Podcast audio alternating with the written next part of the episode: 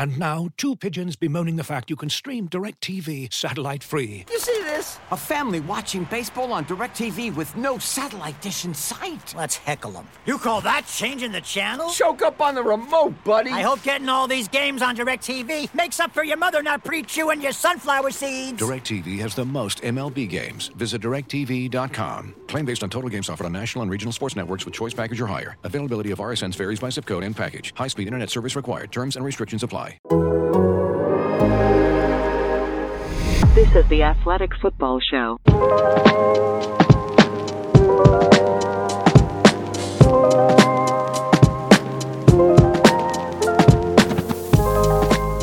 Welcome to the Athletic Football Show. Today's Tuesday, August 23rd. Very excited to welcome my good friend, Diante Lee. Diante, how you doing, buddy? I'm good, man. Um, I saw. I think that you saw the tweet last night. Um, I feel like I just won the Super Bowl. My sister was on a hundred thousand dollar pyramid. That's awesome. That's Yeah. so so great. I love that. Yeah, and she she did. She fared pretty well for herself, man. So we were all watching on the couch, you know, jumping around for everything. So I'm I'm feeling very very gratified right now. That is great. Uh, we're gonna be feeling less gratified doing the show because we did the top ten offenses with Nate yesterday, predicting them. You were scared to compete, so you decided that you did not want to predict the top ten defenses for this year. Absolutely. Yeah, no, no, thank you. Um, I, I tried that with Mina, and I felt like every time I gave a name of a team, I was like, "Yeah, this one's gonna make me look like an idiot. I'm definitely gonna get attacked for this one. I'm gonna get attacked for this one." So, I I think I want to separate myself from that. I, I won't be that kind of takester today. You twofold. You did this with Mina already, and second, it's really hard to predict defensive performance. Yes. The Cowboys finished number one in defensive DVOA last year. Right. If you had polled a thousand people and asked them who would finish number one, none of them would have guessed the Cowboys. Right. The randomness of defensive performance, it's less ripe for this sort of conversation than offenses are. Mm-hmm. So instead of predicting what we think is going to happen, we're going to ask 10 big questions about what defenses around the NFL might look like. I honestly do think it's a more useful exercise at this stage of things when you're talking about that side of the ball. So you and I went through a bunch of them uh, late last week, figured out a list that we wanted to do.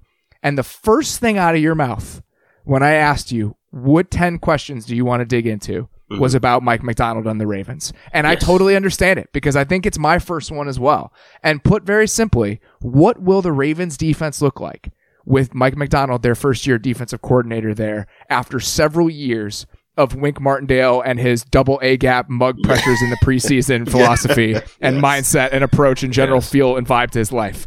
So Yeah. what do you think is the answer? Like what do you think the Ravens are going to look like with Mike Macdonald at the helm now?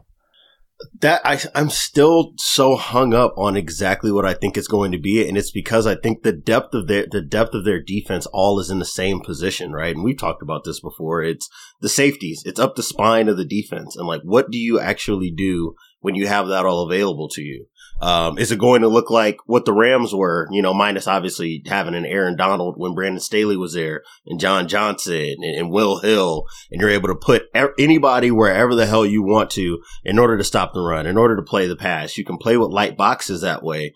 So that that's kind of the thing that I'm really interested in, and I think a lot of this is tied to what the availability of Kyle Hamilton is. Is like a big nickel type. Is he ready to take that on? Do you want to play Marlon Humphrey inside? I think that's something that Marlon's been more comfortable with in the NFL as he's progressed throughout his career. What everything looks like when everybody's healthy, you know, that kind of changes some things. When Marcus Peters is available, and, and I've kind of spoken on how I feel about Kyle Fuller and Jalyn Armour Davis, like this defensive backfield allows him to do so much, you know, and, and that's kind of what, what's really impressive, uh, not just impressive, but intriguing to me in terms of roster building and, and what that kind of projects out as.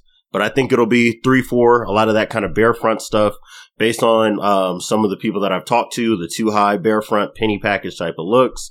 Um, and then we're going to get that same kind of 4-2-5 typical cover one and press quarters defense, which is what he was doing. Uh, Mike Macdonald was doing at Michigan anyways.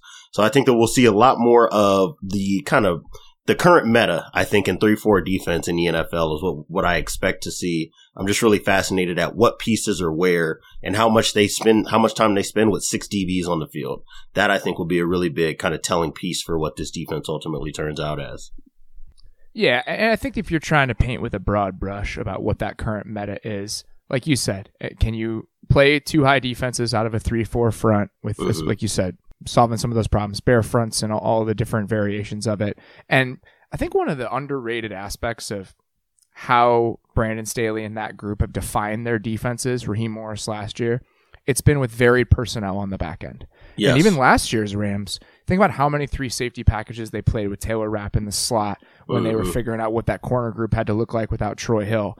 And it looks a little bit different everywhere depending on the players that you have. And I think the Ravens are going to be another example of this where I have no idea it, how many three safeties, how many three corners, how many dime where you have three safeties and three corners, like how Right. all of that kind of stuff I feel like is on the table. I think it's going to be a lot more flexible. Mhm. And and I the word I was going to use w- in regard to the way that Wink Martindale used to play was aggressive.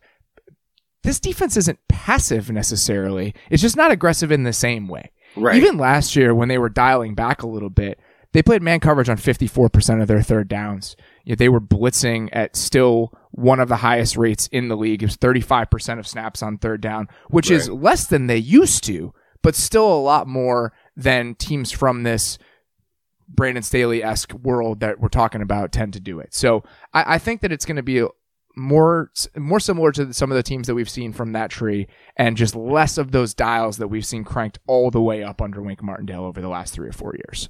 And I think that the benefit is, is, is some of the bodies that they have up front too. When you talk about Justin Madubuike, obviously, you know, you have, you still have the monster and Calais Campbell there. You have Michael Pierce. Like they've got these huge bodies that you Travis Jones too. Right. You know, uh, Travis Jones from UConn. You've got these enormous guys up front, which I think helps to solve some of the problems that you would see uh, come up with Raheem Morris i- in the Rams last year, right? Is how do we need to stop the run, you know, and, and still be able to structure these fronts to be able to handle certain things and these safety, you know, different safety depths. And are we playing shell coverage? Are we playing single high? What are we doing with our defensive backfield? Like you were kind of describing. I think that because they already have a lot of those bodies available to them, even though none of them are 99, um, I think that that kind of allows them to be that flexible style of defense, like we're saying.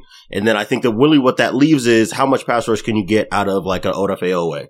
Right? Like that's where I think that a lot of these questions are going to come down to is can you can you generate real rush with four? And if you can, then that opens up the door for you to play more with six DBs, you know, and do some more things on the back end. If not, then I think that we're still looking at, all right, well, how much pressure do you actually have to generate? What does that mean in terms of personnel and your safety shells and how varied you can or can't be based on your backfield production just rushing four? So that's kind of what I'm looking at right now for them.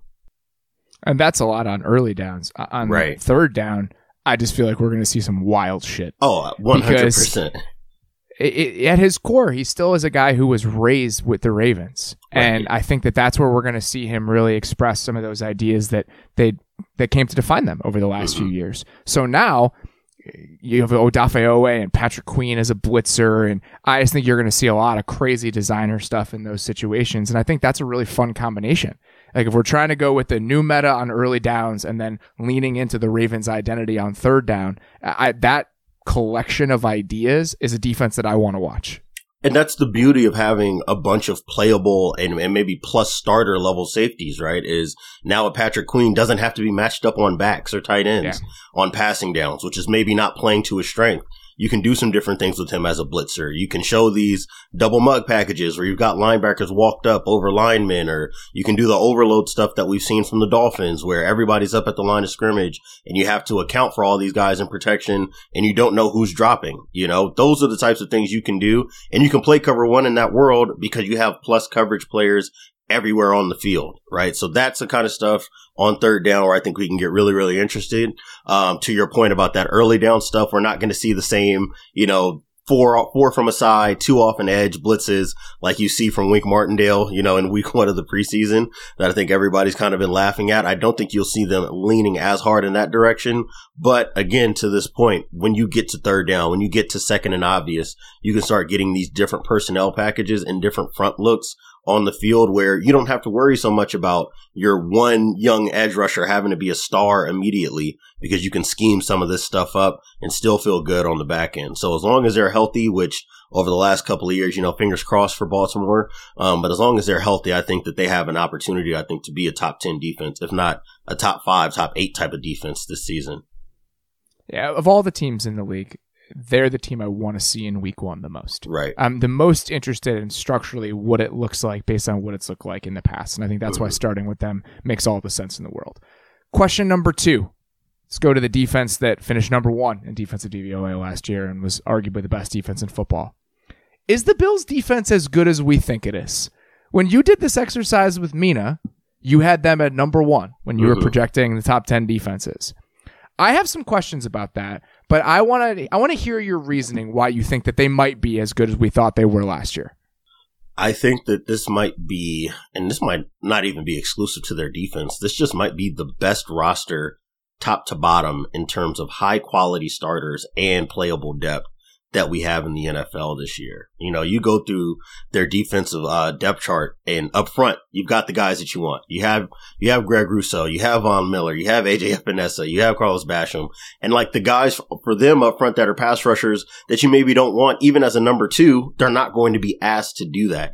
They can truly be, you know, rotational guys. So you can generate the pressure with four. You have Ed Oliver on the inside, you know, who's another good player for them. And I think that that allows them to do what they really want to do, which is play two high safeties on the back end, still be able to stop the run with their front four.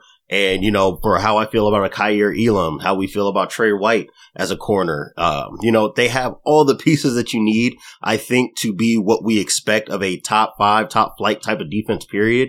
Um, and, and I still have a lot of belief in what they have in their safeties in Jordan Poyer and Micah Hyde. I mean, both guys being all pros last season. I think if they're anything near that level, bringing in Von Miller to be that, you know, featured pass rusher for them, they can be exactly who I expect um, Sean McDermott defense to be, which is playing tough, you know, tight coverage on early downs and then being able to mix in some pressure on third to get after quarterbacks um, and playing cover one and things like that behind it. So that's what it, really what I'm looking at for them.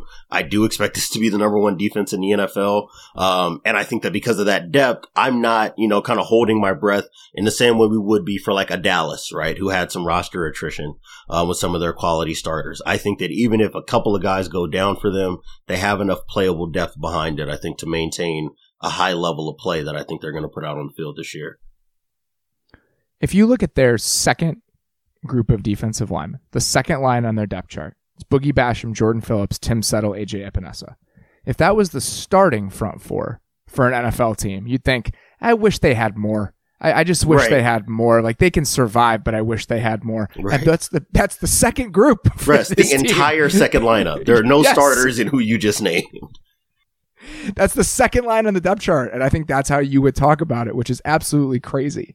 And then you look at the secondary, and you know I think Kaiir Elam ideally would win that job for them, but Christian Benford, their sixth round pick, has been a real surprise during training camp, and they really like Terrel Bernard, Right. the, the linebacker they drafted in the third round, which you know they play nickel almost exclusively. That's what they did last year. But there were some times, you know, that those Patriots games where they had to throw three linebackers out there with AJ Klein as the third one. Now you get a little bit more oomph with a guy like Bernard in there. Right. And I I had a GM this week tell me something that I wanted to run by you and see what you thought because I know you liked him. Mhm. He said he would have taken Kaiir Elam over Derek Stingley and Sauce Gardner. Whew. Whew. I can understand the argument. I, I had them not as 1A, 1B, 1C, but if I'm, you know, being uh, completely honest here, I had Kaiir Elam tied with Sauce Gardner for me in terms of projecting out what I think they'll be as pros. So Derek Stingley was my one, but Kaiir Elam was right in that same tier with those three. And I would not have been mad if he would have been the first corner taken off the board, even if I wouldn't have done that uh, personally. He's got all the Said that- tools. and when you look at how he plays and how the Bills like to cover, I, you couldn't find a better marriage of skill set and, and scheme. Muscle, baby. Muscle Yes. him up. And I love that. And he said that the talent was within shouting distance of those other two guys. The makeup is what puts Yes, it the the men, yes, the mentality is is right there. What you expect of that number one corner. So I think that he's going to fit right in across from Tre White. You look at that the secondary depth like even if Tre'Davious White doesn't start the season healthy they were fine last year without Right. him I think they did a really good job of accounting for him you talked about that with Mina where they're just shading the zone defenses a little bit differently which I think makes Mhm. total sense the one thing I'd say if I'm playing devil's advocate here last year the Bills finished number one in defensive DVOA they played the 31st Yes, schedule in the league, according to Football Outsiders. Here are some of the quarterbacks that the Buffalo Bills played last season. You ready? Ben Roethlisberger, Tua twice, Davis Mills, Taylor Heinicke, Trevor Lawrence, Zach Wilson twice, Carson Wentz in a game that he went 11 for 20 when his team won 41 to 20. Trevor Siemian, Mac Jones in a windstorm, and Sam Darnold. Those were 12 of their 17 regular season games last year. Oof. The AFC East is a gift that keeps on giving if you're a good team. That's the argument is that they're still getting those quarterbacks this Yes. year. They still Yes. get Zach Wilson twice or Joe Flacco, depending on when Zach Wilson's going to come back. You still get two Tua twice, ideally in a better situation for the Dolphins, but there's reason to believe that the competition could give them a chance to have a leg up before the games even start. But that would be my one question is th- how much of that dominance was driven by the quality of quarterbacks they played last season, even if we feel good about the players they have on that defense. And also, they're so insanely well coached. Yes. Watching their backups make checks during preseason games when you have teams whose starters can't communicate and function, I think is a real testament to what Leslie Frazier and this group have done over the last few years and what they've built there. One hundred percent, and this is something that I brought up when we were on the pod last with Nate, um, and something that I'm going to be writing about. And I noticed it with them. I want to say there's maybe only three teams last year that qualified for this, and it's the pressure rate when only rushing four, and then the amount of snaps that you played with two high coverages, and they were in the top ten in both. And I think that if you can accomplish that, you're not sending a bunch of pressure, but you're still generating uh, or affecting the quarterback at a high rate, and you're still able to protect yourself from explosive plays. That was the hallmark of the Bills defense last year. That was late in the season for the Packers last season when we thought that they might still, when we thought they might be in contention, even without Jaire Alexander. I think the Bills were able to execute that without Tre White because of that ability to roll coverage over their number two or number three corner and still play quarters coverage opposite. You know, having a Taron Johnson that can do everything for you. Um, having those safeties that, that understand how to cover for guys, um, who maybe have mismatches and things like that. Uh, and I think that they're able to protect their linebacker core, which is not a position group that I love for them. Um, but I think that they have enough around them to where, um, you know, and Edmunds doesn't have to do much. Matt Milano doesn't have to do much. Uh, you have a Baylon Spector and a Bernard, like you mentioned, behind them to develop um, guys who I think can be decent linebackers or guys who can add into the rotation and be that quality depth, like we talked about. I mean, you look at their second group, and to your point, would you love any of those guys standing alone? No, but when you look at who's ahead of them, and you think, oh well, if that guy only has to play twenty eight percent of the snaps defensively, I mean, you're cooking. You, you know, it's the same conversation in basketball when you say like, well, if that guy's your fourth best starter or your fifth best starter, or if you're that pitcher is the fourth best in your rotation, you're probably a World Series level team. That's exactly what we're looking at for them defensively. And if they can continue to generate the pressure that they did last year with four, which I think they have the ability to because of that rotation, knowing what they want to do on the coverage end and how disciplined they are, like you were saying, it's going to be tough to beat them. And, that schedule, while it is tougher because it's a first place schedule, you do still have the AFC East. You do still have the Browns. You know, we're not exactly sure what that qu- quarterback situation is going to be, even when Deshaun is back. And I know, I know it's like right on the cusp of when he's supposed to return anyway. Um, you know, I, I like what they have, even seeing the Steelers again. Um, you know, outside of the Chiefs, the Packers, um, and the Bengals, you know, there's still not a ton quarterback wise for them in the regular season that I think would change what you're looking at in terms of opponent strength that would take them away from being, you know, one of the three best defenses in the NFL this season.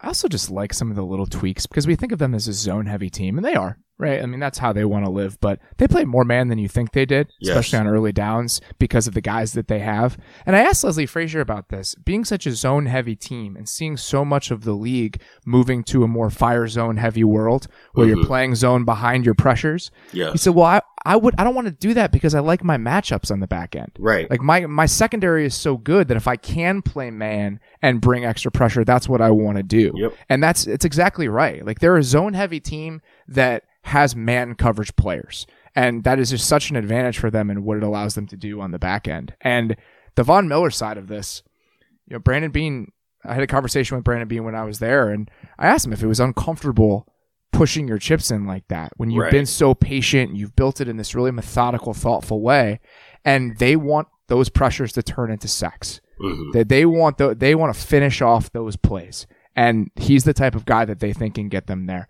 And while definitely it is a move where you're stretching yourself a little bit thin and making not a desperation play, but it definitely something that was out of character for them. This is the time. Like this is the window. He's a rare player. He fits into who they are and what they want to be. And this is it. Like like this is the time to try to make a move like that that's going to get you over the top. And speaking of Von Miller, you want to know what this Bills defense looks a whole lot like to me, and the way you just described, we've been describing them schematically. The 2015 Broncos in terms of Yeah. depth, wanting to send pressure and play man behind it, playing zone when you're only rushing four. Like that is exactly what I think they're kind of lining up here. They got a lot of similar pieces, and while Von might not be that same kind of tour de force that he was, having him next to what else they have up front, I think is plenty in order to get the best out of Von. And how he ended the season last last year leads me to believe that whatever drop off might be might be there isn't going to be a problem for them um, based on what else they have and who he still is as a football player. We talked about this in relation to offenses a lot, where being able to do a lot of different things is such an advantage. Mhm. And with with a lot of the really good defenses in the league, those different things are expressed through personnel. Right. You can have different groups of players out there, but for the most part, the really good defenses in the league over the last five or so years have been pretty siloed schematically. You have teams that mostly play a lot of zone, Right. like that the Staley Staley teams do.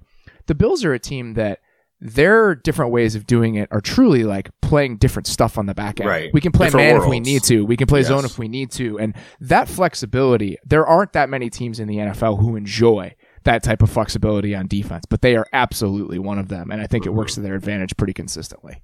Absolutely. That is the that is the legend of the late Jim Johnson. Me being an Eagles fan, an Eagles shill right now. That that is a legacy of that, right? Is you can send pressure from wherever you want, when you want to. You can get into any world that you want to, and you have the physicality and depth up front to still be able to stop the run and be able to bully teams. And, and I think that that might be one of the more underrated pieces of this defense. You know, for whatever the narrative was around that, you know, horrible windstorm of a game when they played the Patriots on Monday Night Football. Um, I think they still only gave up like four yards per carry on like 46 carries. So they can still stop the run with this group.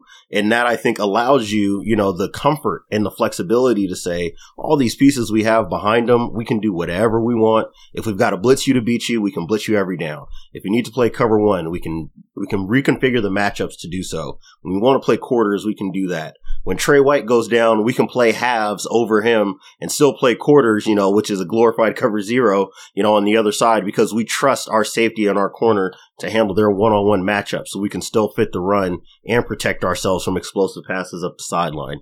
That's a rarity in the NFL, you know. 100%. That, people talk, you know, when I when I went to the combine, that was something that I heard over and over again from coaches is, man, we would love to do X, Y, and Z. We have all that stuff in the book, but we don't got the dudes or we don't have, we can't make that kind of investment because it would be, it would be at the cost of what else we need that's a must do for us. And they have that ability to say any week, whatever we've got to do to beat you, we can lean 100% into that and do so comfortably. And it's not going to come at the cost of other things.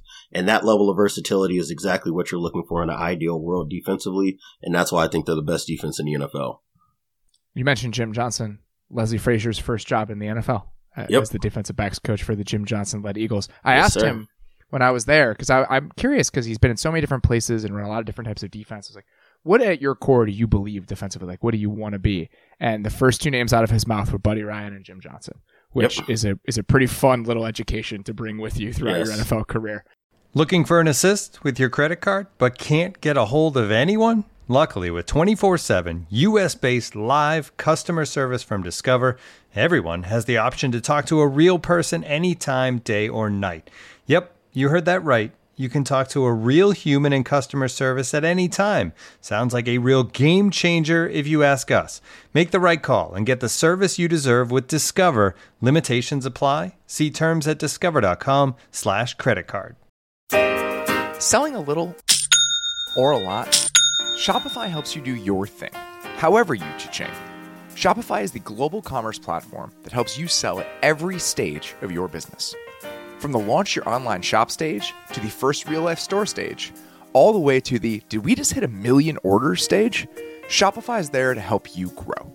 Whether you're selling scented soap or offering outdoor outfits, Shopify helps you sell everywhere. For their all in one e commerce platform to their in person POS system, wherever and whatever you're selling, Shopify's got you covered. Shopify helps you turn browsers into buyers with the internet's best converting checkout. 36% better on average compared to other leading commerce platforms. And sell more with less effort thanks to Shopify Magic. Shopify powers 10% of all e commerce in the US, and Shopify is the global force behind Allbirds, Rothy's, and Brooklinen, and millions of other entrepreneurs of every size across 175 countries. Sign up for a $1 per month trial period at shopify.com slash maze, all lowercase. Go to shopify.com slash maze now to grow your business no matter which stage you're in. Shopify.com slash maze. Let's get to the next one here. Question number three.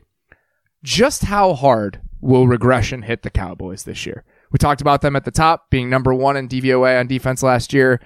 I think a lot of questions about what this defense looks like in 2022. It ha- it, it starts with turnovers, and I think that's absolutely the place that you have to start. Looking at the EPA they generated on turnovers last year it was 162.3. Mhm. That means nothing, but for context, the next closest team is at 132. The gap between the Cowboys and the Cardinals, one and two, was about the same as the gap between the Cardinals and the Bengals, who were 12th. That's how much of an outlier they were from the value they generated from taking the ball away. And I hate to break it to you guys, that's not consistent from season to season. It We've learned this over time. like this. It it's just doesn't how like it goes. this. Yeah. And so I guess the we know they're going to take a step back, but how big of a step back do you think they're going to take? I I can't. Is it one to seventeen? Is it one to seven? I like, don't you want to to say guess- one to seventeen, but that's in play. I think to I me, think it is too. I think that's in play. I would say probably one to from one to twelve. I think will probably be the happy medium for me. But dropping to the low teens, maybe all the way to twenty, I think is in play, and it's because of those splash plays. You know, to your point of nobody being able to guess that the Cowboys would rank where they were last year. Well, yeah, because you don't usually get a guy that looks like the rookie of the year, the defensive player of the year, one of the 10 best linebackers, and one of the 10 best edge rushers in one guy in one season, right? And that's what Micah Parsons was. You don't usually get 11 interceptions from your number one corner. Um, like that's just not what you would expect. Um, and I think it's hard to, it's going to be hard for them to dominate in situational, um, situations, you know, third down, red zone defense, um, obvious passing situations they thrived in those situations. And that's uh, a hallmark of the Dan Quinn defense is we're going to put a bunch of speed on the field so we can win when those situations come up. But actually generating that level of turnovers, that level of splash plays, um, as our coworker Mike Sando would, would kind of describe it, and TFLs, sacks, pressures, QB hits, PBUs, interceptions, all those com- uh, um, combined into one kind of statistic, they were in the top 10 in that. They had the second best third down defense in the NFL last year in terms of conversion rate. They were seventh in pressure rate on conversion downs. You know, that kind of stuff is hard to do year over year. And it's not like Randy Gregory is a first team all pro level player, but losing a guy like that when you had that kind of combination of three real pass rushers between Parsons, Gregory, and uh, Lawrence when he was healthy, that stuff has an effect when your defense is built around rushing five all the time and playing cover one. There's not a lot of relief for your defensive backs. So those guys got to get home. And I think it's going to be hard to generate the turnovers when they don't get home the way that they did last season. Yeah, I think that's totally fair. And you look at the personnel; it's not any better than it was last year. Right. You know, you're going to try to piece together that second edge rusher spot now with Dante Fowler and Sam Williams. On the back end, you know, they still have Jayron Kearse's back and the way they were out, they used him in like a very specific role last year. I think him, Donovan Wilson, and Malik Hooker will play a lot together. And they really like DaRon Bland. He's been playing very Right. well. He's playing at the nickel for them He's a fifth round pick. I, I think they'll be fine, but I just don't think that they have the high level players at all the levels of this defense to be a top five ish unit Right. again without those turnovers. I do think Anthony Barr coming in is interesting just because theoretically it allows Micah Parsons to play on the edge. Which is what I Where- think they need. And I, I think that that was a very necessary move for them.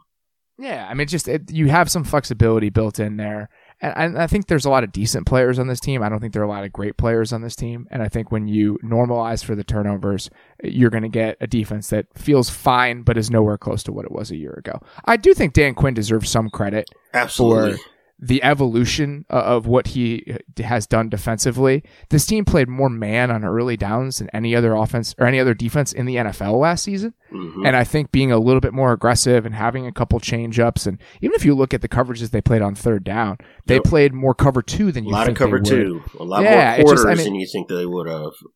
just little wrinkles. And I think that he and I had a conversation when I was there in Oxnard and just about how much time he had during that 2020 Yes. season. He got fired a month into the year. Right. And he had a lot of time to kind of sit back and say, what do I need to do differently? How do I need to change this stuff? And to his credit, there were a lot of changes. There there was definitely a different look to that defense last season than it had been when he had previously coordinated defenses with the Falcons and before that. So I do think he deserves some credit, but I just think that the talent level on this defense, even if they can be solid, it's not going to be the group that we saw last year. Yeah, and I would I wouldn't mark this as a red flag for them from last season, maybe more yellowish orange. But one of the things that was kind of concerning looking at the stats is that they gave up the fourth most yards before contact on rushes. I think they were 16th in total defensive EPA per rush on early downs, and they had the fourth highest rate of explosive plays given up last year.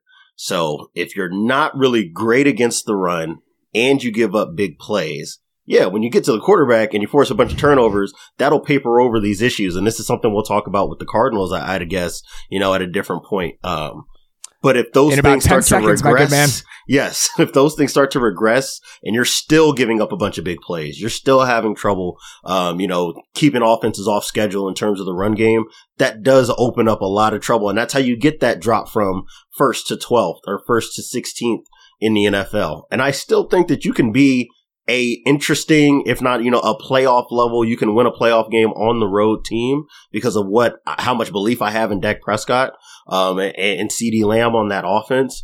But I do think that that drop off certainly changes the trajectory of this team in, in 2022. Yeah, I totally agree. So let's get to those Arizona Cardinals. I I think the question to ask about the Cardinals is can the Cardinals and their weird ass defense continue to do this? So this year, the Cardinals finished sixth in defensive DVOA this season. They finished 10th in 2020 in 2020. So two straight years they've had top 10 defenses. You want to guess what they were in 2019? At least by EPA? 32nd. What- 32nd. Listen, good for Vance Joseph, Dead last. I he, I think he deserves a lot of credit. There's a decent amount of luck baked into this, which we can get into. yes. But th- they finished sixth in defensive DVOA last season. Who was the best player in the Cardinals defense last year? Uh, play somebody cue the Jeopardy music. I need a minute. I'm gonna need a minute with that one. Will we say Budda Baker almost by like that- default? Budda Baker. It's probably Budda Baker. But other than that, it's really kind of put together with toothpicks and paper clips Yes. and chewed up gum. Yes, it's such a weird Watt, collection of players. like so to that point, I mean everything you detailed is exactly what I was going to start with. Dead last in defensive MP- EPA uh, in 2019, 11th in 2020 by the same metric, and then sixth last season. And they were third in blitz rate last year, fourth in blitz rate the year before that, and and uh, second in blitz rate in 2019. So clearly, this is just what they are, right? And you just kind of got to play the results based on how it comes to you. Um, my big issue, or one of the things that's really kind of been an eye raiser for me, is that when they're blitzing, they're dead last in pressure rate. And I think that so much of that is because every offense just knows, hey, we're banking on them bringing five or six. That's just what's coming. Um, and I think that for them, they've been able to manage it because the heavy amount of pressure that Vance is sending makes quarterbacks throw the ball short, right? I think that they're like second to last or have the second lowest um, air yards per target when they're blitzing. That helps because they don't have great, you know, coverage guys on the perimeter. Um, I think Well, that it's that funny fo- because the conversation we had about the Bills, right? When the Bills are sending pressure, playing almost exclusively man. On blitzes Right. last year, the Bills played 66% man coverage on blitzes. Last year, the Cardinals played 58% zone coverage on blitzes. They're just saying, we're going to make you throw the ball. We're going to play cover three behind it and hope we can tackle. Like that is how we have to live. it's a ra- it's a race to the football, man. Either we sack you or you check it down. You know that that's basically the world that they live in, which is just not an approach that a lot of teams take. That's a very kind of when I was growing up type of approach, right? We're going to force the we're going to force you to throw hot by blitzing from blitzing from space all the time on passing downs. That's kind of what the Cardinals like to do. Um, and I think that it gets them into trouble. And that's something that we've detailed. You know, I think that Vikings game was kind of a perfect example of something I talked about when I was at Pro Football Focus. I think that was week two last year when Dalvin Cook just had a field day and they had so much trouble dealing with the motions and, and being able to get to Dalvin Cook in the backfield, even though they were blitzing. So in a lot of ways, it kind of defies logic. I think what this defense is, uh, because of how they attack and the struggles that they have, um, in the run game. So that's something that I've thought a lot about. uh, with them. I don't know. Do we call? I don't want to call this fake because you see the growth year over year. But to that point of, I don't think they have guys that I like. You lost Chandler Jones. You're still relying on JJ. I, I don't know if this is a real thing that I can bank on in 2022. We're coming up with fake position names for Isaiah Simmons. Um, I, I just don't know exactly where this thing is at in 2022. And if they don't have the same amount of front talent that they had just last year, is there really enough for them to be able to stand tall when offenses are comfortable dealing with some of their pressure packages? This is a fascinating collection of stats. Okay, so on blitzes last year, the Cardinals ranked third in cover zero snaps, 42, mm-hmm. 42 of them on the season. They also ranked fourth in cover three snaps. So on blitzes, the Cardinals essentially ran cover zero, or cover three last season. That's yes. what they did. Did that collection of stuff together is hilarious. they were 28th in the yes. amount of snaps they played cover one. So even when they're blitzing, they're doing like such a weird variety All of nothing, bullshit baby. that no All one else nothing. is doing. I, I absolutely love it. What do you think about this conversation about Isaiah Simmons' role change and what he's going to do and kind of what it says about just how strange the collection of players on this team actually is? I think that that speaks to I don't want to call it a lack of understanding of how to find guys because I think that you can understand the sales pitch for every linebacker that they've drafted or second level defender that they've drafted. I just think that they continue to put these guys in positions that are not natural to them. And now we're in, you know. I don't understand the sales pitch. I simply would not draft them in that range of the draft. Like, I, I don't get, I, I don't understand why it took multiple seasons for them to look at Isaiah Simmons and say, hey, you know what you're best at? Playing out in the slot when you're in coverage and then blitzing off the edge. Because that's what it sounds like to me when he described his role. I listened to his press conference right around when training camp started, and he said that the position name is star backer. And basically, the way he described it, it sounds like he's either going to be a nickel, a big nickel when they want him to cover, or he's going to be the jack, which would be the rushing outside linebacker when they want him to rush the passer. Well, hey, thanks for watching Clemson tape because that's all he was at Clemson anyway. So that kind of stuff kind of blows my mind. Um, I think that losing Jordan Hicks and having to rely on Zaven Collins, that's something that I kind of have a little bit of a red flag up about. Because if you look at his snap count throughout the year last season, it was very clear that Vance kind of hit a hard line. He was like, all right, this development thing on the field is just not happening. And we've got to, we've got to de-emphasize this guy's, um, amount of snaps on the field because he just wasn't producing as a run defender, wasn't really giving them much as a blitzer, wasn't doing much for them in coverage. And, and I think that that, that level of, um, needing to mature, I think, as a linebacker, it takes time if you're being asked to do something that's not really natural to you. And Vance Joseph doesn't run your run of the mill 3-4 defense, your run of the mill bear front defense. He's sending pressures that guys don't. You know, he's running coverage shells like you mentioned that most wouldn't in today's NFL. That stuff is a lot on your on your mind, playing out of position for a lot of these guys. And I again, if you don't have the guys up front to protect for these players, I don't know what you're supposed to do to protect them now. One last thing. Which team do you think led the NFL in EPA gained on fumble recoveries last season? It's got to be them. It's got to be Arizona Cardinals. So if we're trying to pick up some breadcrumbs about maybe why this won't be the same moving forward, I think that's a good place to start. The other thing that is intriguing to me about Simmons, apparently against the Bengals, they were running a decent amount of sim pressure stuff. That's mm-hmm. the type that we're going to see all over the league this year. Simmons is an interesting piece if that's how you want to start playing. If he He'd can be, be somebody where he's coming, he's not coming, where's he coming from, what what position is he playing, where are the four? That right. is a nice piece to be able to use if you want to transition to a little bit more of that where you're not technically blitzing. Right. right. Like their blitz rates are super super high. That wouldn't count as a blitz, but you are bringing pressure in kind of a non-traditional way and if this defense is one thing, boy, it is non-traditional. Non-traditional, yes. All right. Let's get to our next one here. This one I think is a huge one. Probably could have put this second after the, the Ravens. Does Brandon Staley have the pieces he needs to run his defense in Los Angeles now? I would say this is probably as close as it'll get given the price of the players that he's brought in, right? I, I think that you're probably not going to get any closer than now. What I'm, what I'm kind of fascinated by is can he do the full blown odd front thing with Jerry Tillery still kind of having to be the third best interior defensive lineman there? Um, is Sebastian Joseph Day and Austin Johnson's presence along with Khalil Mack on the edge enough to protect what was like the worst run defense on the interior in the NFL last year. Um, for fifty-three point two percent defensive success rate against the run last year, dead last in the It NFL. was awful. For for reference, the, the Saints were around seventy percent. That's how much of a gap there was between them and the team that was at the top. I mean, I was watching uh, the Chargers are doing things you just don't see NFL teams do, which is line up in the three four, stay in the three four, and play single high. So it almost looks like a three three five, you know, like a three three stack because you've just got the box super loaded, and teams are still going for four to six yards a pop on that, you know, because they're just not able to hold the point on the interior. So I would say my, my guess is yes, because I just have a belief in this approach to defense. And not only that, I have a belief in the body types that they brought in. Um, I think that I I think that bringing these guys in allows them to do more with Derwin in terms of bringing him close to the line of scrimmage, which I think un- unlocks a lot for them defensively, especially if Asante can live on the outside. And I think that we saw some flashes of that last season too. So that to me is something I'm really intrigued by, and I do think that if you're the Chargers, this is going to be as close as you're going to get to being able to execute what I think Staley really wants to do on the back end. Even Morgan Fox is a human body Yes. com- compared to what they had last season, and just having more of those guys is going to be Less really Kenneth important. Murray is good for your defense.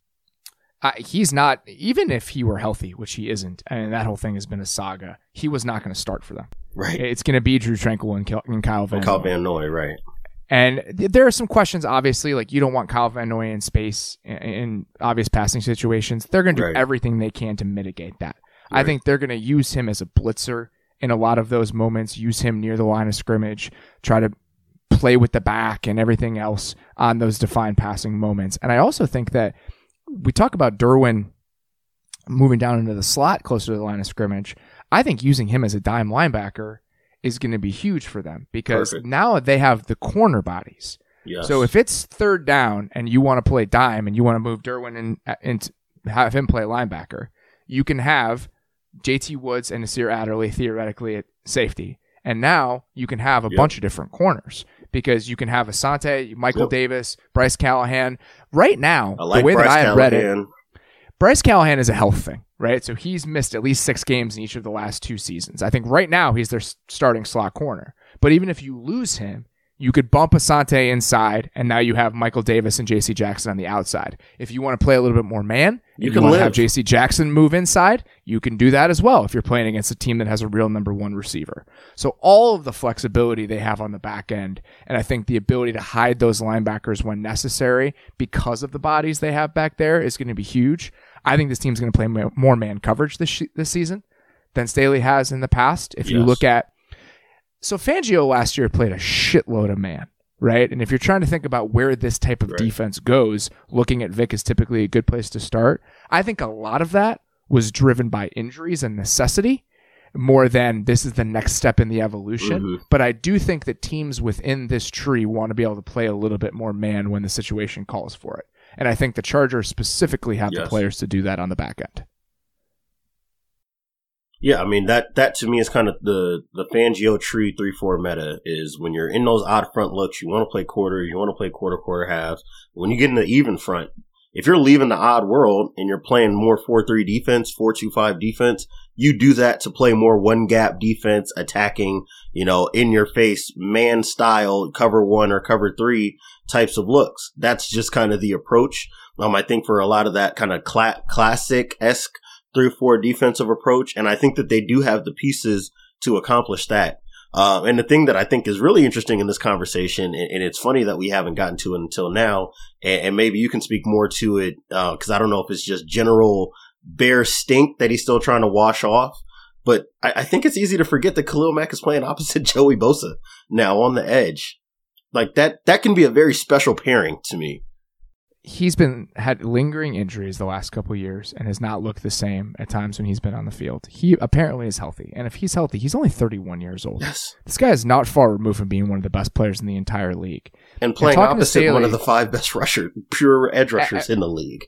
A hundred percent. And those two guys can truly dominate games if they're both right. And what Mack gives them in the running game is so important. Yes. Mean, I- asking Staley about where he's kind of gotten flexibility from the players that he added. It's like Mack allows him to play nickel to add anything now Mhm. because of how good of a run defender he is. And the flexibility that gives you on the back end, you feel it all start to come together. You feel all the pieces fitting in the right way. They got to go out and do it now. Right. But I do think that they have the bodies to make this thing work. And as an offshoot of this, we could have the same conversation about the Eagles. Yep. Right? They want to be a similar type of defense. They couldn't do it last year. For them, it was twofold. They didn't have the bodies, and that team was so set in playing one specific type of defense for the last however many years that you couldn't turn that quickly on a dime. Now you bring in Jordan Davis, you have Haason Reddick in there.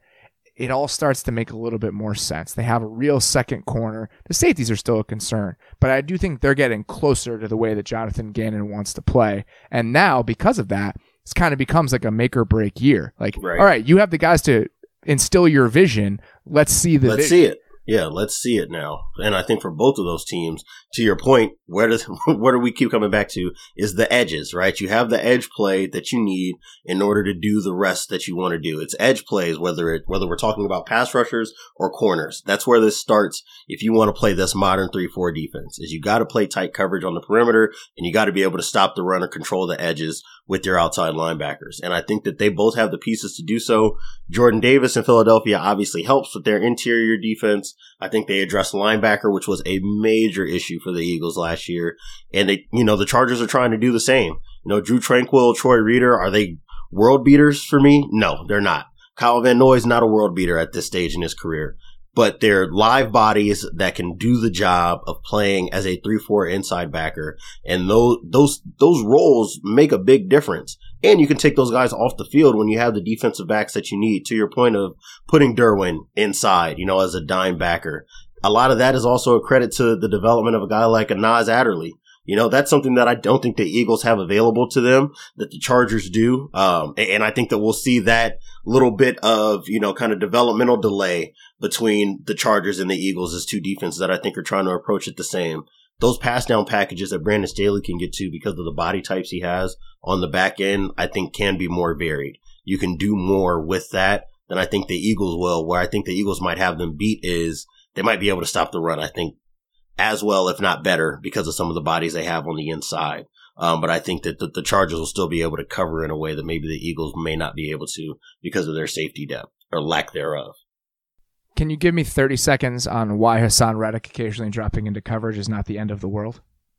I think it's just a, it's a capability thing, and and maybe that's just kind of a a credit to Vance Joseph and the Cardinals for playing a guy out of position for a little while uh, before he got to what, where he needed to be. But um, I think that in that three four defensive world, if you want to play a base package, you're going to need that outside backer to drop into coverage every once in a while. He's got to drop and play that kind of quarter flat, um, and that adds layering to that defense. So that way, if you've got a roll coverage over the top of a struggling corner, you can do so. Um, it helps them send backers. You know, you can run these little interior plug simulated pressures like you were mentioning when you have an edge guy who can handle a back coming out of the backfield or can drop to a hook every once in a while. We see that all the time in the college game, and, and a lot of that is by necessity because you're not going to have a dominant edge rusher.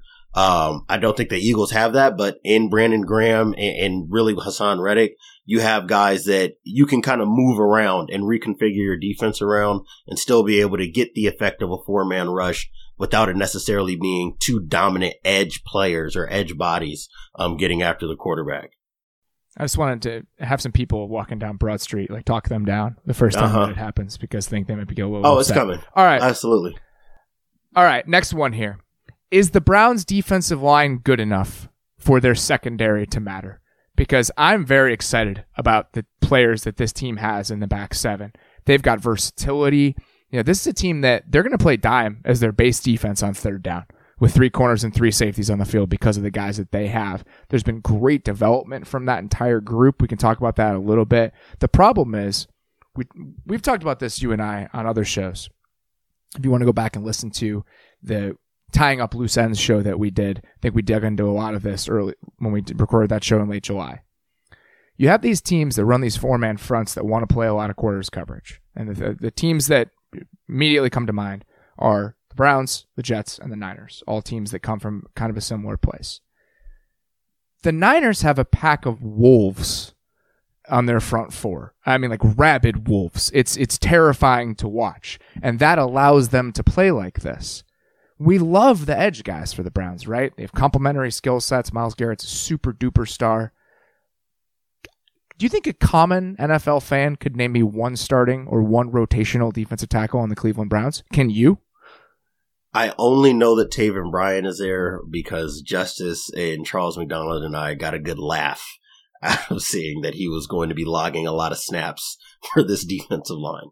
Outside of that, to me, it's a lot of guys that you, if you told me these were fake Madden generated names, I will believe you. Perrion Winfrey Jordan sounds Elliott? like a, a Madden generated name. Glenn Logan sounds like a Madden generated name. Jordan Elliott sounds like a fake name. You know, and it's no disrespect to these guys. It's just at an NFL level, you know, you want to stop the run on the interior, especially on early downs. You need better bodies than I think that they have up front. I think that they'll be able to live it. They just might not be able to dominate in the ways that I know that you would like to see them. I think that's capable for that, something that they're capable of when you look at the back end for them. You know, they might have the best pair of corners in the NFL this season. I like John Johnson. I like Grant Delpit, you know, as safeties.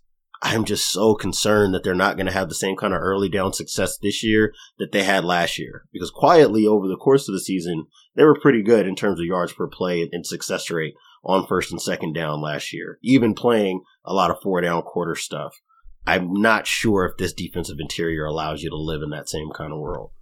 They were 21st in run defense success rate last season. It's not Yeah. terrible, but it's not great. And I just want to see this secondary unleashed because I do think it has a chance to be a really special group. Mhm. And it's all continuity. And talking to Joe Woods and other people a couple weeks ago when I was there, the advantage that gives you where you're in year two, everyone's used to talking to each other. There are things that they're just picking up so much quicker now with, all right, I'm letting this go. I feel totally comfortable letting this go. I know how this all fits together. I don't have to react to everything coming across my face because I know it's going to get picked up elsewhere.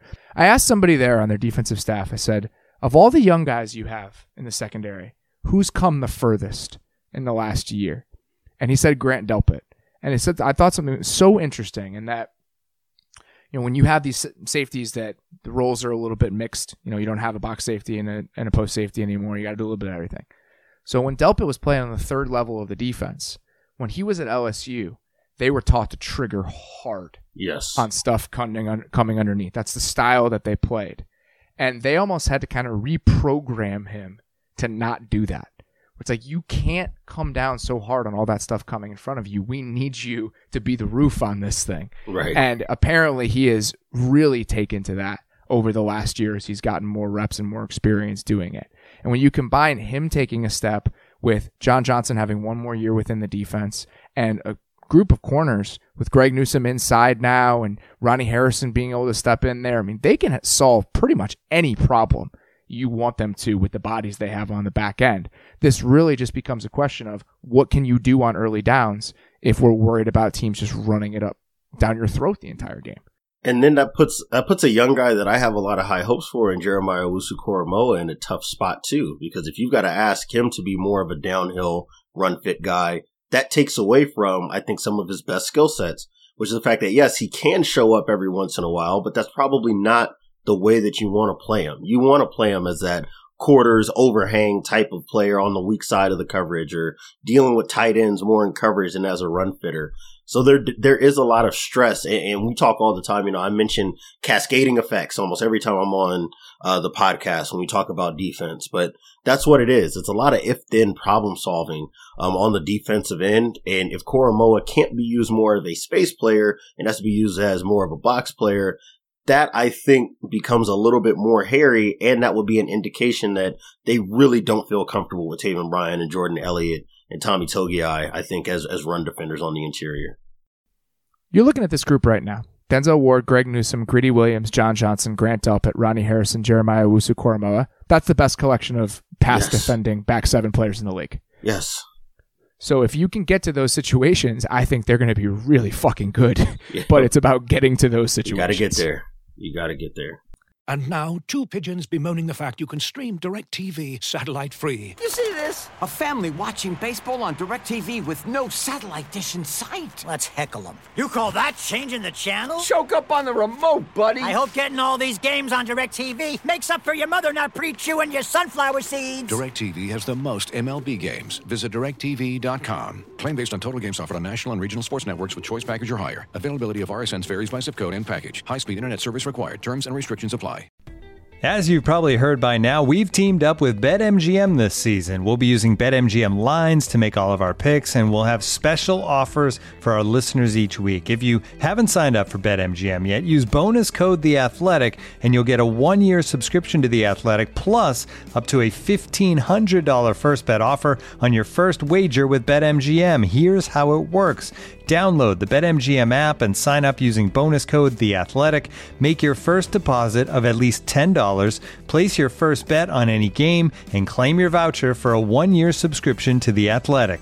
See BetMGM.com for terms. U.S. promotional offers not available in D.C., Mississippi, New York, Nevada, Ontario, or Puerto Rico. Gambling problem? Call 1 800 Gambler. Available in the U.S. Call 877 8 HOPE NY or text HOPE NY 467 369 in New York. Call 1 800 NEXT STEP in Arizona. 1 800 327 5050 in Massachusetts. 1 800 BETS OFF in Iowa. 1 800 270 7117 for confidential help in Michigan. 1 800 981 0023 in Puerto Rico. First bet offer for new customers only in partnership with Kansas Crossing Casino and Hotel. Don't forget, if you haven't signed up for BetMGM yet, use bonus code The Athletic, and you'll get a one-year subscription to The Athletic, plus up to a fifteen hundred dollar first bet offer on your first wager. Building a portfolio with Fidelity Basket Portfolios is kind of like making a sandwich. It's as simple as picking your stocks and ETFs, sort of like your meats and other toppings, and managing it as one big juicy investment. Mmm. That's pretty good. Learn more at fidelity.com slash baskets. Investing involves risk, including risk of loss. Fidelity Brokerage Services, LLC. Member NYSE SIPC. All right. Number seven here. Can the Packers take that step into the true defensive elite teams in the NFL? What say you? I, I was almost going to turn this back around on you since you're there. What is your feel for for? I wish we I is wish we were having this conversation six hours later. Yeah. a- after I talked to some people here, my schedule got twisted around a little bit. I'm fascinated to hear you know the, their plan defensively and what some of the moves that they made. My initial thought is, I'm still a little bit worried about the run defense because Yeah. they were actively terrible last It year. was bad. They were not that much better than the, the Chargers were. And I think that we're just kind of forgetting this because Kenny Clark is a really good player. So now, what does TJ Slaton look like in year two as just a, a space eater in there? Yep. What can they? I mean, him, Dean Lowry, Jarran Reed is there. Reed. But Jarran Reed was the nose tackle for one of the worst run defenses in the league last year in Yes. Kansas City. So I, I think that there's a little bit of wishful thinking into, all right, they can just be better there. So that's what I want to see first and foremost. Outside of that, I'm fascinated by how Quay Walker and Devondre Campbell fit together.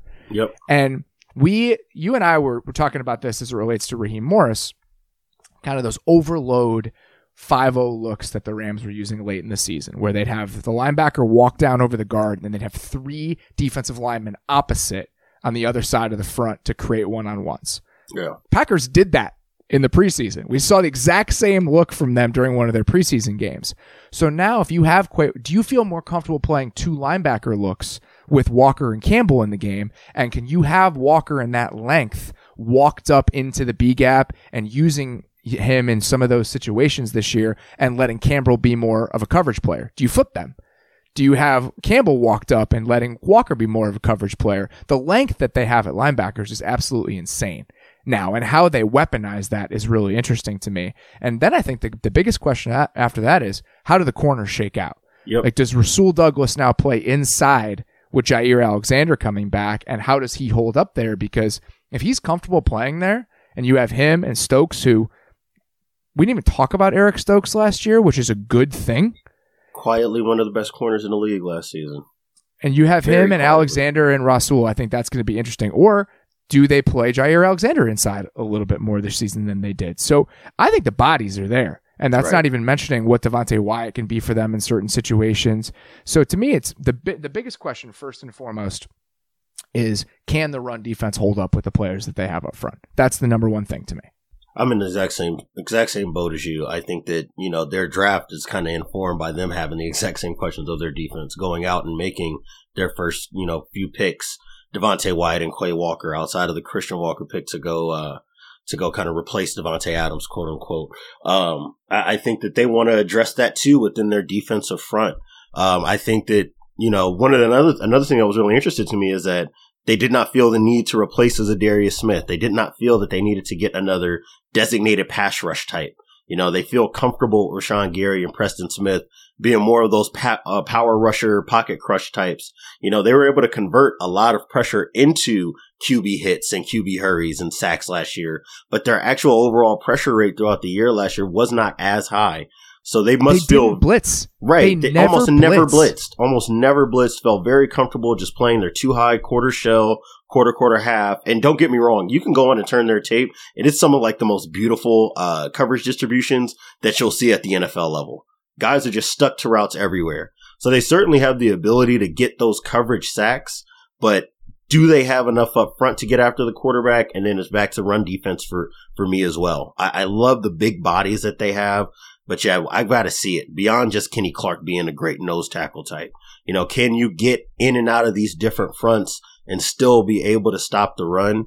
And I think that if you do, then you get into passing situations and then you're, I think they're going to eat people alive in those scenarios because of what you said in versatility with De'Vondre Campbell and Quay Walker. For a guy like Quay, who's 6'4", 230 pounds and comes from a Georgia defense that blitzed their linebackers all the time anyways, those looks, those pressure looks are going to be very natural. I, I think and intuitive for him. So you can really do some interesting things to generate four man pass rushes or play cover one and rush five and get after the quarterback that way. But just like the Browns, you've got to get to those scenarios. You have to get to those situations. Um, that offense is probably not going to be as explosive on the other side of them this season. And I think it puts a little bit more stress on them to win on early downs and make sure they give Aaron Rodgers as many opportunities as possible. Yeah, I, I think that we see them pressure more on third down this year. Yeah. I'm I just you. think that it's it's the next step that a lot of people from this tree are taking. You know, Mhm. even talking to people in Denver, you know, they're going to have the same defensive DNA with the Fangio system now with Right. Ever there that they had with Vic. But the Rams were bringing funky pressure stuff on third down last year, and I think that the pressure package the Broncos will use this season is a little bit different. And I think that even that one play from preseason and Joe Barry looking at some of that Ram stuff and being like, "How can I incorporate this?" I do think that they're just going to force the issue a little bit more on third down than they might have last year. And I think that's okay. I don't think yes. I don't think blitzing in those situations, especially if you're only bringing four, is you're doing that from a place of urgency. I think that's the next step in this and making yourself just a little bit harder to pick apart. I'm with you. All right, next one here. Is the Dolphins' outlier style on defense sustainable post Brian Flores? So this one, this question might be the one that has the least direct answer because we truly, we probably cannot know until the regular season because of how specific that identity defensively was. Um, you know, I, there's still a lot up in the air about just how much Boyer was involved in building this out. You know, obviously none of the players have anything bad to say about him. And it seems like from everything that I've read and tried to research that he is a guy who played a piece in kind of developing what became what we knew as Brian Flores' defense last season. But it's hard to say that you can still just be that heavy cover zero or heavy cover one or cover three all the time. And we're loading up the front, you know, We're always trying to send guys and get unblocked pressure um, as often as possible. That was unique enough as it was. It, I, I'd have to see it first from a different guy at the helm uh, before I felt comfortable saying that that's exactly what it's going to be. Which then just opens a door to if it's not that, then what exactly is this defense in terms of a collection of parts and what you would actually want to see them do schematically? I have to assume it's going to look a lot like it did in the last couple of years. Because why would you keep them? Right. If you didn't want to continue doing that sort of stuff, it's such a specific way of playing that if you wanted to play a different way, why wouldn't you just bring someone in from a different defensive system? So I have to assume they're going to want to do a lot of the same things. And man, you look at some of the numbers; it's cr- it's crazy. It doesn't make any sense.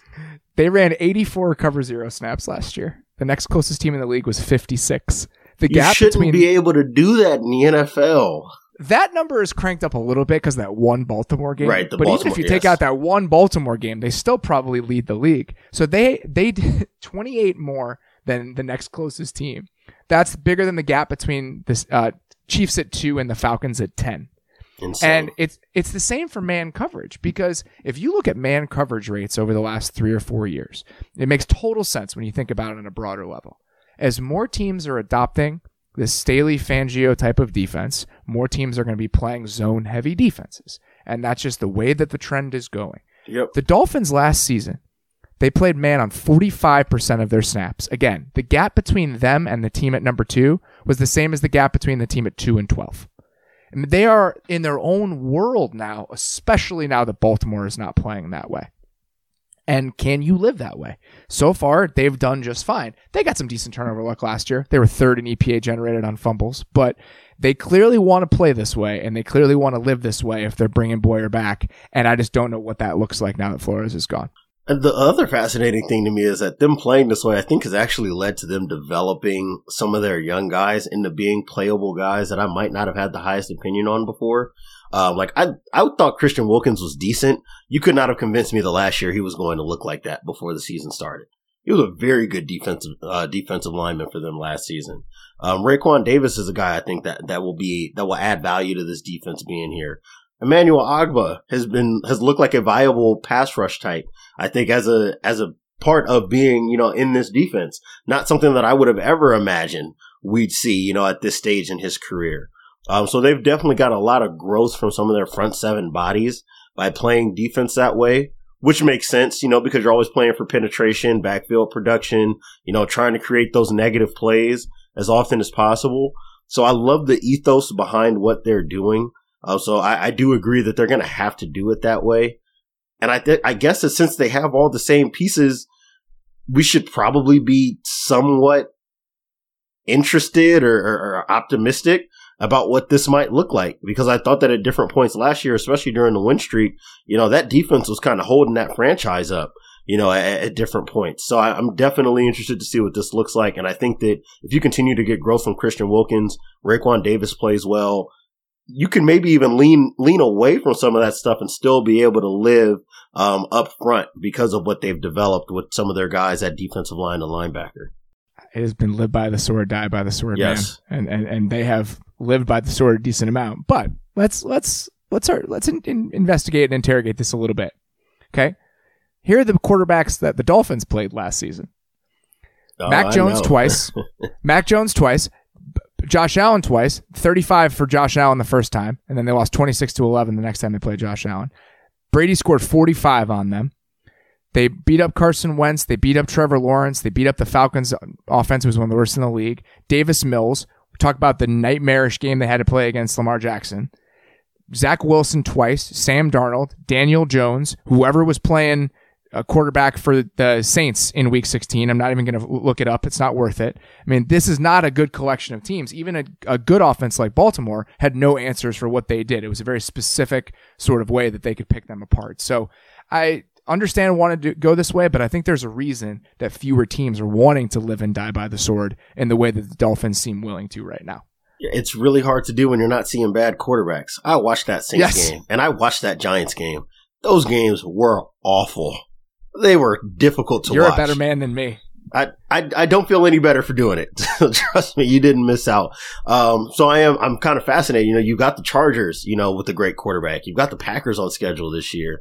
You've got the 49ers, which is one of the best schemes in the NFL, you know, overall.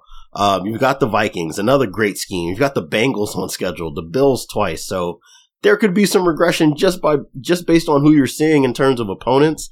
Um, so I I don't know which way this goes, other than to say that if they continue to keep you know this level of defense or this style of defense that they've had over the last few years under Brian Flores, it's probably enough to still hang around the 16 to 18, 15 to 18 ish range, which I guess we should be happy with. Because again, if you just look at the collection of names outside of that pair of corners and Jevon Holland, there's not a whole lot to be in love with, anyways. And that maybe is why you have to play this way. Right. Uh, just because you don't have the guys to maybe play any other way. You built it in this very specific manner. You have corners that are really good at playing man. Like if your best player is Xavier Howard and Jevon Holland, which are probably their two best defensive players right now, this makes sense to play this Yeah, way. play man, you- send Jevon pressure Holland's everywhere else. Blitzer, exactly. It's, I, I think I, I get it, but I just think it's a dicey way and a dangerous way to live at this stage of things. So Beller just said Ian Book was the quarterback for the, the, the Saints in that game. He was Ugh. 12 of 20. 12 of 20 for 135, two picks. He was sacked eight times. So good for you on watching that one. I, and I wish I could say there was something notable that happened in that football game, but I think we'd both know that that would be a lie. It was a Monday night game, and I chose to perform some self care rather than watching that game. All right, two more here very quickly. Do we think the Chiefs' defense is good enough to keep them atop the AFC, or can they do enough to keep them near the top of the AFC? So, is the is a more direct way to ask that question is is George Karlaftis and Trent McDuffie good enough? And Bryan Cook, who's going to be their third safety. So all the rookies that they drafted with the Tyreek Hill Hall, are they enough to kind of keep this team afloat defensively? I it's hard for me to say that in year one, man. That's asking a lot out of rookies. I agree, but they're going to need them to be. I, I don't I can't possibly see it, and I love what I've seen from George Karlaftis in the preseason. I think that his first step, his explosiveness, has actually been a, a pleasant surprise for me as a guy who was a fan of his coming out of Purdue. I still am just not comfortable just saying, hey, man, we're going to drop you in and you're going to be like a real NFL pass rusher from the beginning. Trent McDuffie is a guy that, you know, because of the losses they've had at defensive back, he probably should be in the slot. I don't think that they can afford to only play him in the slot this season. That's another thing that I'm really not comfortable with, uh, with them defensively. And then what that means for Spags. When, when, when Spags was in New York, we knew him as a, hey, man, I can rush four and play tight coverage on the back end. And you just got to deal with the fact that we've got this fearsome foursome up front. They've never had that in Kansas City, and he's been able to make up for that with all those crazy safety rotations, playing cover two, playing cover one, and using Tyrann Mathieu as the robber, and doing all these different things with the defensive backfield, and just saying, "Hey, you've got you can't run the ball on us because our offense is putting up 28, whether you want them to or not." Um, I don't know if that's the same kind of world that they can live in. And I'm not sure without those bodies on the defensive backfield and bringing in rookies to have to take in more traditional roles, whether or not I'm comfortable saying that they can have a contending level defense for as much as I love Patrick Mahomes and the rest of this offense. Very quickly, what does swapping out Justin Reid and Tyrann Mathieu do? Well, how do you have to change what you can be defensively? I think that you you can't do the same things that they did out of their nickel package in terms of really what that means is that you can't hide guys the same way that you could when Tyrann Mathieu was there. They could hide Sorensen with Mathieu uh, on the field because you can run all those different coverage cover two rotations and you can put Sorensen wherever you want to within the defense. You know, you can do some different things in your pressure packages, which is something that Spags has had to adopt a lot of, playing a lot of these like trap coverages where you can send a Sorensen, you can send your worst defensive back. You can send Charvarius Ward, who was actually a really good blitzer, um, you know, and, and, rotate the defense behind them and, and, still be able to deal with, you know, some of the things that might cause you trouble. Without that, again, you're playing more traditional defense. This defense for, for Spags in this year, I think is going to look more like what it was with New York. Sans the front four guys. You don't have, you have your version of Justin Tuck and, and Chris Jones, but you don't have an Osi Umenyiora. You don't have a Jason Pierre Paul right now. And I don't know if that defense works the same if you don't have those types of players. Those weird designer cover twos. Nate mentioned a little bit of this on the offensive show that we did. I think we're going to see a lot more of that. Yep. We see a lot more just weird designer cover two from teams around the league this year. It's just like one little change up on defense. I think that's definitely something that's coming. And he was second in cover two snaps since he took over the job in 2019. So like that's been a major, major piece of this defense for the Chiefs, they've done a lot of it for the last few years. I think other teams are going to start stealing some of those ideas because if we can just a different way to kind of play those zone coverages that quarterbacks aren't used to seeing. Like, how can we get to something where maybe it's a little bit funky for them to understand? Last one here. What do we think the Colts look like under Gus Bradley? So my thing is like, can he get enough out of this edge rush with Yannick Ngakoue and Kwity Paye to intimate what he had in Las Vegas last year? Because what it was in, in Las Vegas last year, in spite of everybody and their mom being able to turn on the TV and tell you exactly where guys were rushing for them, what coverage they were playing, and, and, how they wanted to defend offenses. They were still in the top 10 in yards per play allowed and yards per attempt, you know, in the passing game. They had the 10th fewest yards per rush allowed. To be able to accomplish that with, I think, was maybe one of the most vanilla defensive schemes that we have in the NFL, you're only able to do that when you get dominance up front. Um, so that's where I think a lot of this kind of lies is can DeForest Buckner, Yannick Ngakoue, and Kwity Paye be three Pro Bowl to, you know, or maybe one of these guys be an all pro level and the other two be Pro Bowl level players in order to paper over a defensive secondary outside of Kenny Moore that I'm still not in love with. I think the players on this defense are better than the ones that he had in Las Vegas last year. On the, I, on the back I like end that. well. Yes, I, I, I would be I would be open to that argument for certain, I mean, Stephon especially Gilmore, on the back end. Stephon Gilmore is apparently healthy, and I think that just having him compared to the corners that they had in Vegas last year. Brandon Facyson played for the Raiders last year. Yes. just a one for one trade over, right? I think Julian Blackmon is hopefully in line for a big season. I think Julian Blackmon is a good player. They are very excited about where he's at right now compared to even where he was a year ago. And you drop DeForest Buckner in there instead of Johnathan Hankins or Solomon Yes. Thomas or whoever they had. You have two very Major good upgrade. linebackers. One who's an all pro linebacker. And we, we talked about this with this defense all the time. You need the guys to run it. Yep, They have some they kind of guys. got the dudes. they kind of got the dudes, man. I- I think there's there's reason for optimism here. I mean, they the Raiders finished 15th in defensive DVOA last season. A weighted defensive DVOA, the Raiders finished 15th. They traded for Denzel Perryman for a late round pick swap in August. He was like a huge part of what they did. Cory Littleton played a ton of snaps for this team last year. The Panthers signed him for two million bucks. Johnathan Abram played a ton for Yeah. the Raiders last season. Yeah. And I mean, all of these guys that are getting 600, 700 snaps, I think there are upgrades all along the Colts defense. I'm just concerned about how stagnant it is and just kind of how stale a lot of the ideas have gotten. But I do think that this could still be the 12th best defense in the league based on the sheer level of talent that they have. I agree, and I think that this comes back to the same. I think a similar question that we would have with the Chiefs is, what benchmark do you actually have to clear when your offense is what your offense is? I think that that Colts offense can be, and I know I was just listening to the podcast with you and Nate earlier this morning. I think that this Colts offense can land in the top seven in DVOA.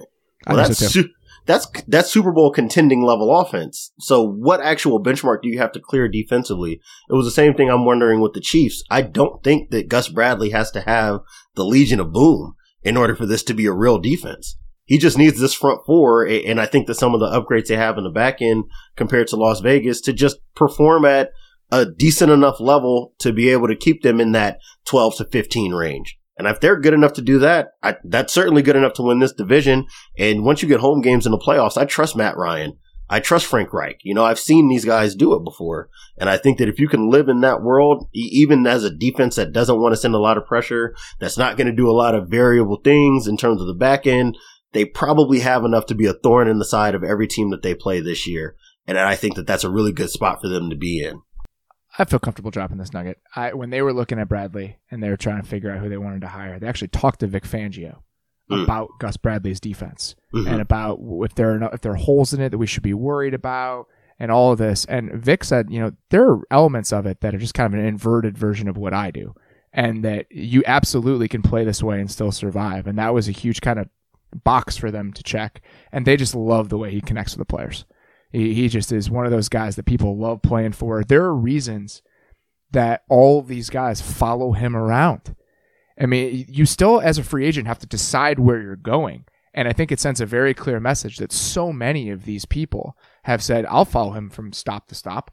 And that's happened a ton based on some of the guys he's played with in San Diego and then then with the Raiders and now even with the Colts. So I think that there are reasons for them to be excited, even if I do think the ceiling is kind of capped with this sort of defense. Yep. And I've, I've been saying this since the hire happened, and, and I will stand by this.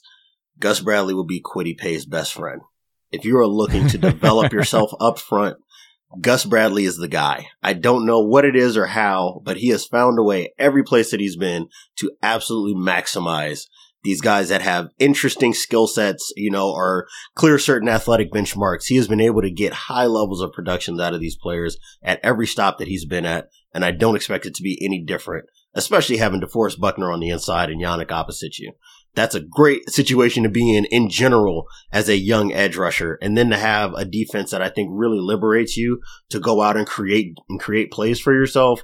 This is going to be the perfect type of scenario for Kwity Paye to grow in. And I expect Colts fans to be really, really happy with him as a former first round pick.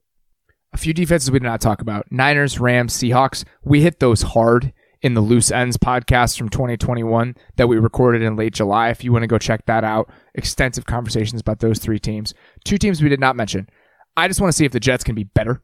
Like the idea that Robert Saleh is the head coach of that team and they finished dead last in defensive DVOA, the players that they added with Sauce, even like tissue players like Jordan Whitehead. Can they be a little bit better this year with all the additions they also made up front? And the other team is how real is the Titans blueprint from last year? That was another one that I was really on the edge of asking before we got on the podcast. I'm so we'll get into that a bunch. That. I'm sure, and it, I uh, I have had multiple defensive play callers around the NFL, defensive play callers that I think are very smart and very creative. Ask them what is your favorite thing, the most interesting thing you watched this offseason when you were studying, and they said the Titans simulated pressures. The simulator pressures, man. And uh, so I think that the Titans have really tapped into something about where defensive football is going in the league and whether they can kind of continue pushing that stuff forward with the players that they have. That's one that we did not hit on, but definitely is in the back of my mind. All right. That's all we got. Appreciate you guys listening. Diante, appreciate the time. We will be back tomorrow with Diante's good friend Seth Galina.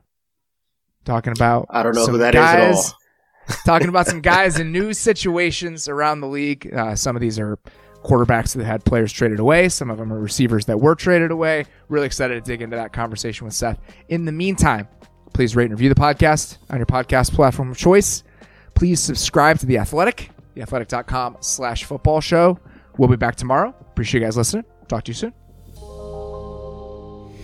This was the Athletic Football Show.